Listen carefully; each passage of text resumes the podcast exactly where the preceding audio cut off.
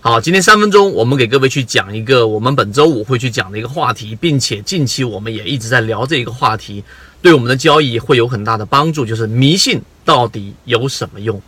迷信这个东西其实很奇怪，我们人类大部分的认知都是通过正反馈，并且有很多事实佐证之后，我们才相信这样的一个东西是正确的，并且一直行之有效的传递给下一代，一直传下去。但是唯独迷信这个东西，它不但没有什么正面的反馈，并且它还经常和我们所面对的事实是相反的，但是却让我们比正常的信条更加坚信。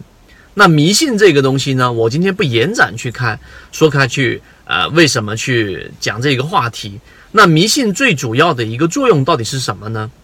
今天我们来聊一聊这个现象。其实迷信它实际上呢，是因为我们人在现在的这个社会当中有太多的认知上的复杂性。任何一件事情，我举一个简单的例子，今天你要去开一个会议，你其实是一种迷信。为什么我说是一种迷信呢？你在没有任何证据的情况之下，相信所有人都能准时到达，没有出现任何交通上的堵塞，并且供水供电等等因素全部齐全，所有人都能同时坐在这个位置，我们能开会啊，这其实也是一种迷信。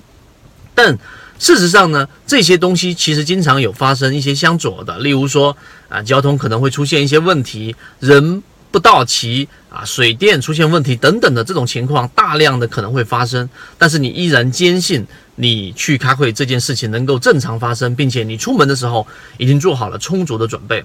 那么回到我们的交易过程当中，我们是不是在迷信呢？其实也是一样的。因为现实社会太复杂，你要去看一只个股的基本面，你要去看它的所有技术分析，然后资金是有变化的，然后现在两会等等，很多的因素是没有办法统一归纳下来的。我们人类的认知在这种复杂的环境之下是没有办法很好的做出比较正确的决策，于是我们有了一个迷信啊，这个迷信是什么呢？其实就是我们在讲的交易系统里面的信号。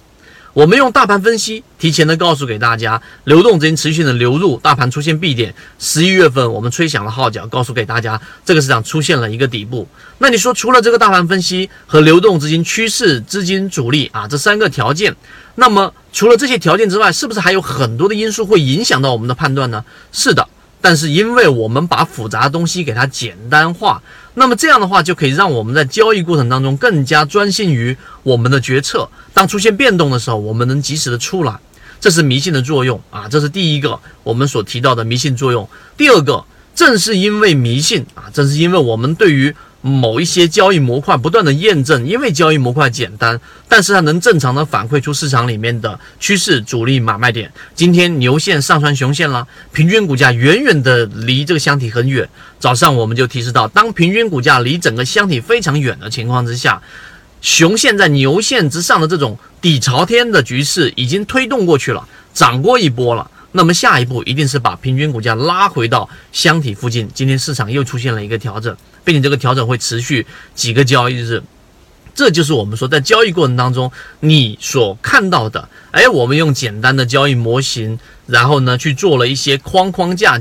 然后让我们的交易能够遵循着我们自己可以去认知认同的这个范围往下走的情况之下，反而我们在市场里面能够持续的盈利了。而那些综合所有条件去看了很多信息，但最终在真正交易的时候就发生了走样。